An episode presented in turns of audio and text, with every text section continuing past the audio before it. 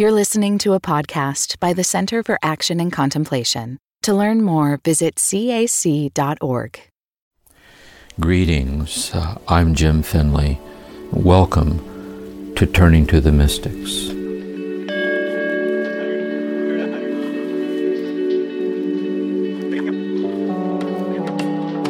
Uh, greetings, everyone, and welcome to our time here together, uh, which will be turning to the teachings of the Christian mystic Thomas Merton to uh, help us deepen our experience of and response to God's presence in our lives. In uh, two of these previous sessions, um, we reflected on the, on the passage, um, Merton, my Lord God, I have no idea where I am going. And we, we use this passage as um, uh, a way to, to see how Thomas Merton mentors us or models for us um, experiencing God's presence in reflective prayer that is, in which we receive, uh, we hear God's word speaking directly into our heart in a word of scripture, the word of a, a spiritual teaching. And that word, that lectio, into our heart, initiates a kind of meditatio, a discursive, reflective meditation of thoughts and images and insights illumined by faith to uh, deepen our experience and understanding of God's presence in our life. And so we could see how then fidelity to such prayer as a daily rendezvous with God would, over time, transforms the depths of our mind and heart. That is, little by little, uh, it helps form a kind of an underlying habitual state of discipleship or a state of Christ consciousness or a state of this way of being sensitized and tuned into um, the, the grace nature of each passing moment of our life. Uh, and in this session, I want to be turning to a passage in Merton where he'll be bearing witness to or helping us to understand the ways in which uh, reflective prayer uh, opens out upon a contemplative prayer, uh, like the practice of contemplative prayer. And um, uh, so, uh, before I present this passage, um, first just a little bit of background for the for the context of the passage. Uh, you know, in the monastery, uh, Thomas Merton was a priest in the, in the community, and um, and uh, at that time, at least the the priests each said a mass up um, uh, in a little uh, alcove or altar somewhere in the monastery. And since he was master of novices, uh, he would celebrate the Eucharist in the small chapel in the novitiate at the monastery. And uh, after Mass, after Eucharist, uh, he would then sit in prayer. And sitting there in prayer, looking at the altar, the novitiate, uh, there in the chapel, um, he shares with us this prayer, uh, which is this pr- prayer of bearing witness to, cont- to contemplative prayer. So I'll read the passage, and then we will uh, kind of walk through it together for see what insights we can gain from it. Merton writes, sharing with us this moment of silent prayer, this contemplative prayer. Beauty of sunlight falling on a tall vase of red and white carnations and green leaves on the altar of the novitiate chapel. The light and dark, the darkness of the fresh crinkled flower, light, warm, and red all around the darkness. The flower is the same color as blood, but it is in no sense whatever as red as blood, not at all. It is as red as a carnation, only that. This flower, this light, this moment, this silence, Dominus est, God is. Eternity. He passes, he remains. We pass in and out. He passes, we remain. We are nothing, we are everything. He is in us, he is gone from us. He is not here, we are here in him. All these things can be said, but why say them? The flower is itself, the light is itself, the silence is itself, I am myself. All perhaps illusion, but no matter. For illusion is the shadow of reality, and reality is the grace and gift that underlies these lights, these, these colors, this silence. Underlies, is that true? They are simply real. They themselves are his gift. So I'd like them to reflect on this passage. You know, um, he, he begins here uh, with uh, the word uh, beauty. That is, he, it, the, the, the, he's very conc- he's very present to the concrete details of, of the flowers on the altar, the fresh crinkled flower, the light and the dark. He's like deeply present, and in in the concrete intricacy of the flowers, he beholds the beauty of the flowers, beholds the shining forth uh, of the of the beautiful, a kind of a spiritual quality that shines out uh, from the concreteness of the flower's presence. And uh, in, in this way, then, I'd like to suggest, because we're trying to kind of slowly find our way here in understanding the nature of contemplative prayer. And um, to say first, the contemplative prayer is marked by a certain quality of passivity. By passivity, I mean uh, it, it, it's, it's, a, it's an enrichment of experience that happens to us, like an interior event. We saw this in an earlier reflection on, um, on creation, on the world and time or the dance of the Lord in emptiness, and in turning to see a flock of birds descending or in a, a, a child at play when the presence of the beloved, or a quiet hour at day's end. There, there is this, uh, uh, like the receiving of a gift of an enriched awareness of the presence of God in present to us in and as the presence of that to which we are awakened to the presence of God. See, to the flock of birds descending, to the child, to the beloved. We're here to uh, the flowers on the altar, the chapel there. And so, uh, contemplative prayer then is marked by a certain quality of kind of resting wordlessly in the presence of God as a grace intimately received, a quiet kind of enriched enhancement of presence.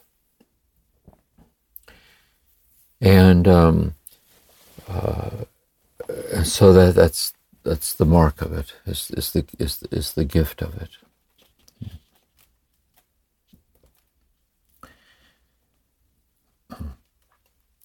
But then the active part comes out, in which Merton says, the flower is the same color as blood, but it is in no sense whatever, quote, as red as blood.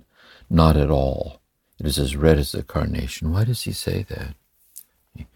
Because to see that it's as red as blood would be to start slipping into reflective consciousness. See, in which he would be making comparisons with something like or something similar or something analogous to as this uh, occurs in reflective prayer, which is important and it's real, it has its own place. But here is a kind of non reflective, intimate immediacy of a presence prior to and beyond words, beyond thought, beyond all such reflective considerations. So he sees his mind starting to go there, but then he says, not at all.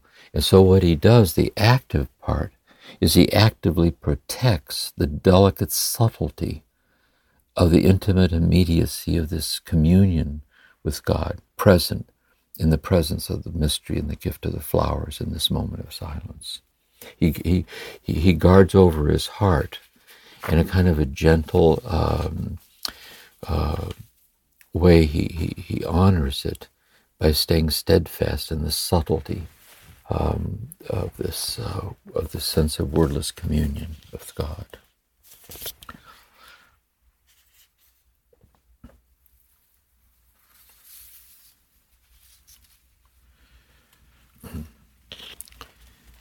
And then in this wordless communion, and now he's kind of sharing with us a series of paradoxes um, uh, to help. It's almost um, it's a series of paradoxical statements that are intended to uh, uh, help us not slip off into to reflective processes and reflection. In other words, this might be a series of things that come to him. I'm thinking of there's Jacob Bohm, you know, the, the nuclear physicist. There's a fascinating series of audio talks with the Mr. Krishnamurti. And Bohm um, uh, makes this statement, he says in the dialogue with Krishnamurti. He said, A little truth is a truth in which the opposite is false. A great truth is a truth in which the opposite is also true. So now is a kind of a litany of paradoxes, of a kind of enriched um, language that uh, kind of invites or helps sustain this presence. By the way, I, I, think in the chanting of the Psalms, uh, in the chanting of the Psalms, uh, in the cadences and the rhythmic chanting of the Psalms, you get the same sense of words in the in the rhythmic cadences of the words is to invite a sustained, deepening awareness um, that precedes and transcends reflective considerations. So Merton writes, "This flower, this light, this moment, this silence, God is."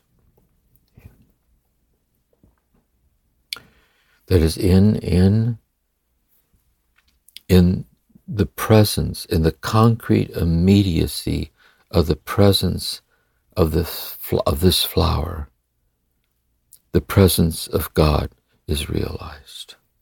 Or put it another way, it's the realization that God is the infinity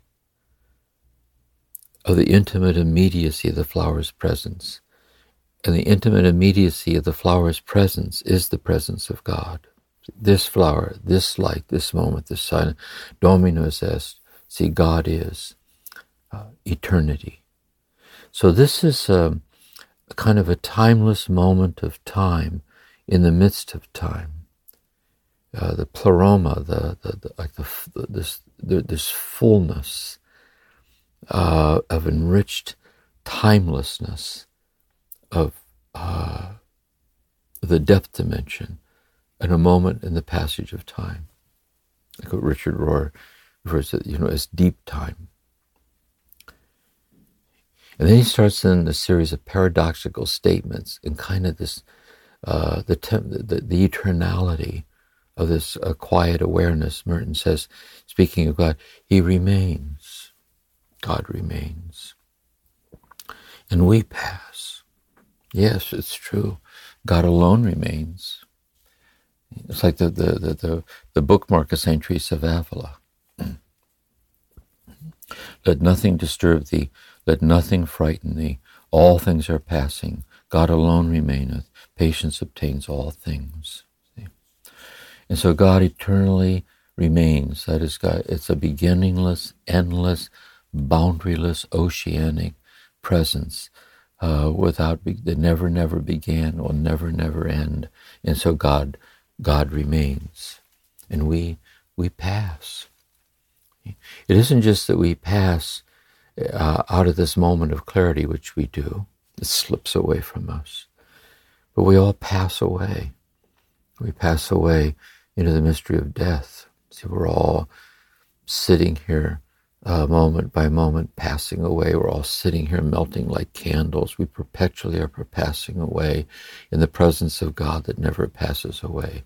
See, he passes, He remains. We pass in and out, in and out. Then He passes God who remains passes. But how does he pass? He passes from our awareness. That is, he's right here, the presence of God intimately realized. And then as mysteriously as it arrives, it slips away from us. He passes. And we remain. We're sitting here empty handed in the, in the presence of ourself, now not able to find the presence of God that just a moment ago was holding us in its presence. we remain. we are nothing. See, we are nothing in the sense in which the, the infinite presence of God is infinitely presencing itself in and as the gift and the miracle of our very presence. So that if God would cease loving you, if God would cease loving me into this present moment at the count of three, at the count of three we would vanish away. For we are nothing, we are absolutely nothing, apart from the infinite presence of God This presencing itself as the gift of the miracle of our very presence in our nothingness without God. And in this sense, see, we, we are nothing look at this later in another other reflections on dread and the dark night and, and the, the nothingness. And we are nothing, we are everything. How so? We are everything in God, whose presence is presencing us forth in and as a participatory sharing and communion in the infinite presence of God is our destiny. We are nothing without God. And yet, at the deepest, deepest, deepest sense, we are never without God. For God's sustaining love pours itself out and is giving itself to us as the very reality of our life, each breath, each heartbeat. See, He is in us. The kingdom of heaven is within you. He's in the innermost, the immanence of God within ourselves. He is in us, yet he's, he's, he's gone from us. We can't find him. He's beyond us. He is not here. I, I look around, I see the chair, I see the walls of the room, I see the table, but I, I don't see God. He, in some sense, an ego consciousness, he's, God is not here. And yet, although God is not here, we are here in Him. It's not just that God's in us, but we're in God, and we are in God, hidden with Christ in God before the origins of the universe. And then Merton says, all these things can be said, but why say them?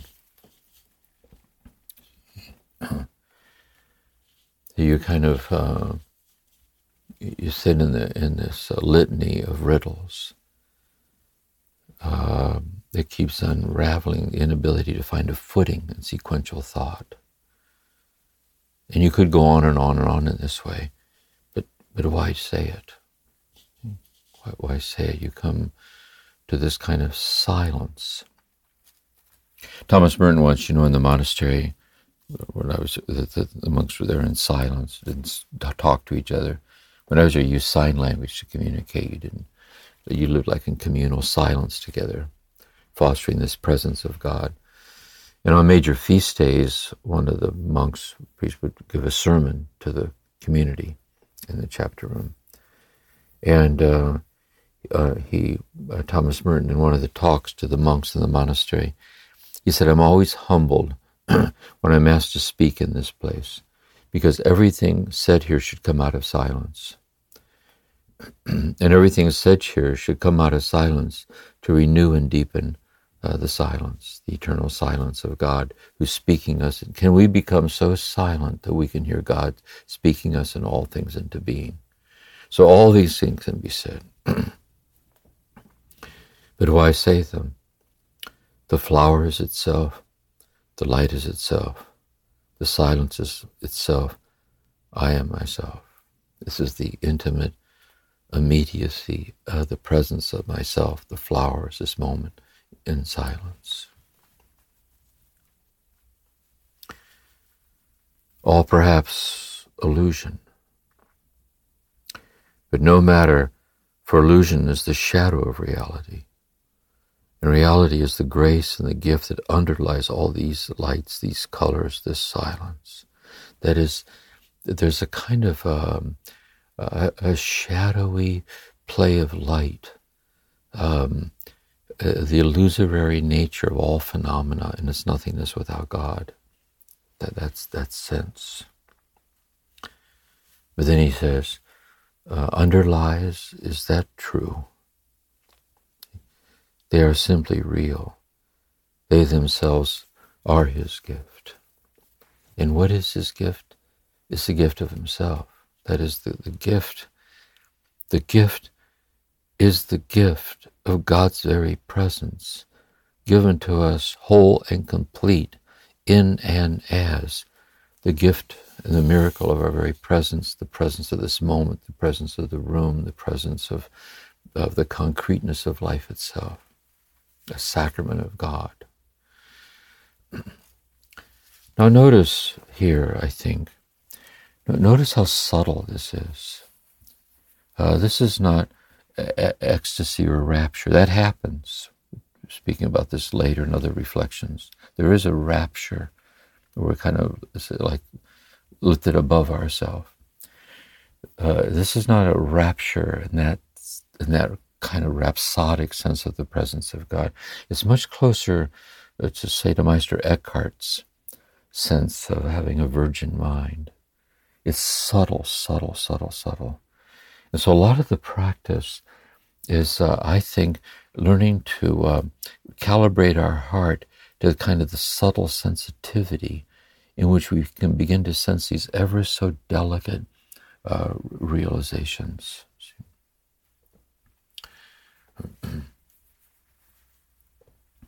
And um, um, uh, and so uh, I, I, think this then is that um,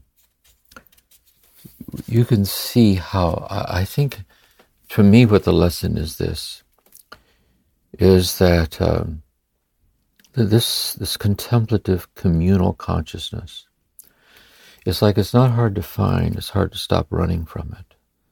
Or it's not hard to find it's hard to stay childlike in a sustained attentiveness long enough for it to begin to have its way with us.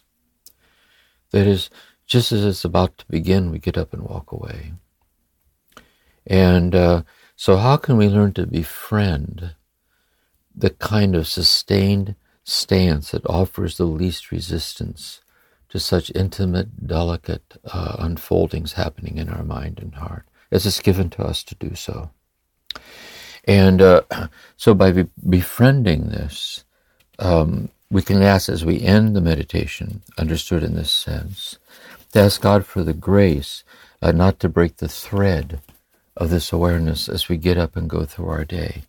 That is, it, there's an there's an arc of habituated transformation in which the rhythms and cadences of this delicate sensitivity can begin to manifest itself as if out of the corner of our eye in a chance encounter with someone or looking out the window or uh, opening a door. There's these little glimpses where it becomes more and more an habituated sense of this presence. And then this presence, this non-reflective presence, then illumines our reflections and deepens our reflections. This, this deep silence, then is a silence out of which we then speak out of that silence and share it with other people as the prophetic word that touches hearts. And the stillness is the stillness out of that, that is incarnate in our acts of helping and serving others, uh, acts of compassionate service in the world. So with that, then let's end then with our with meditation. And again, as always, here very briefly to sit in meditation. But if you're so inclined um, during the week to sit and listen to this reflection, and then do a sit, do a reflection, and continue in the silence, meditative stillness as long as you're inclined to do so as, as uh, you foster and deepen your own practice, whatever that might be. so I invite you then to uh, to sit straight, uh, fold your hands and bow.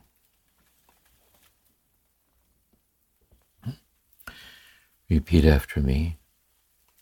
Be still and know I am God. Be still and know I am.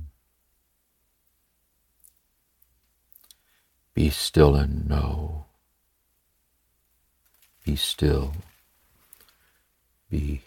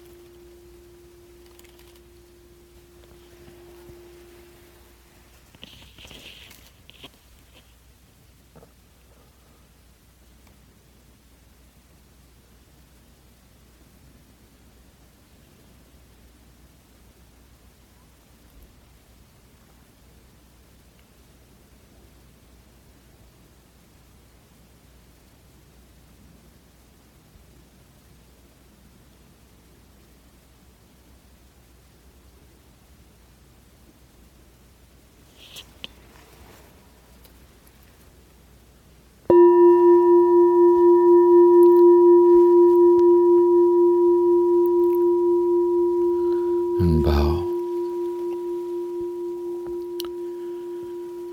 We'll slowly say the Lord's Prayer together. Our Father, who art in heaven, hallowed be your name. Your kingdom come, your will be done, on earth as it is in heaven. Give us this day our daily bread, and forgive us our trespasses as we forgive those who trespass against us. Lead us not into temptation, but deliver us from evil. For thine is the kingdom, and the power, and the glory, now and forever. Amen. Mary, Mother of Contemplatives, pray for us. Meister Eckhart, pray for us. Mechthild of Magdeburg, pray for us. Blessings. Uh, till next time. Thank you for listening to this episode of Turning to the Mystics, a podcast created by the Centre for Action and Contemplation. We're planning to do episodes that answer your questions. So if you have a question, please email us at podcasts at cac.org or send us a voicemail at cac.org forward slash voicemails. All of this information can be found in the show notes. We'll see you again soon.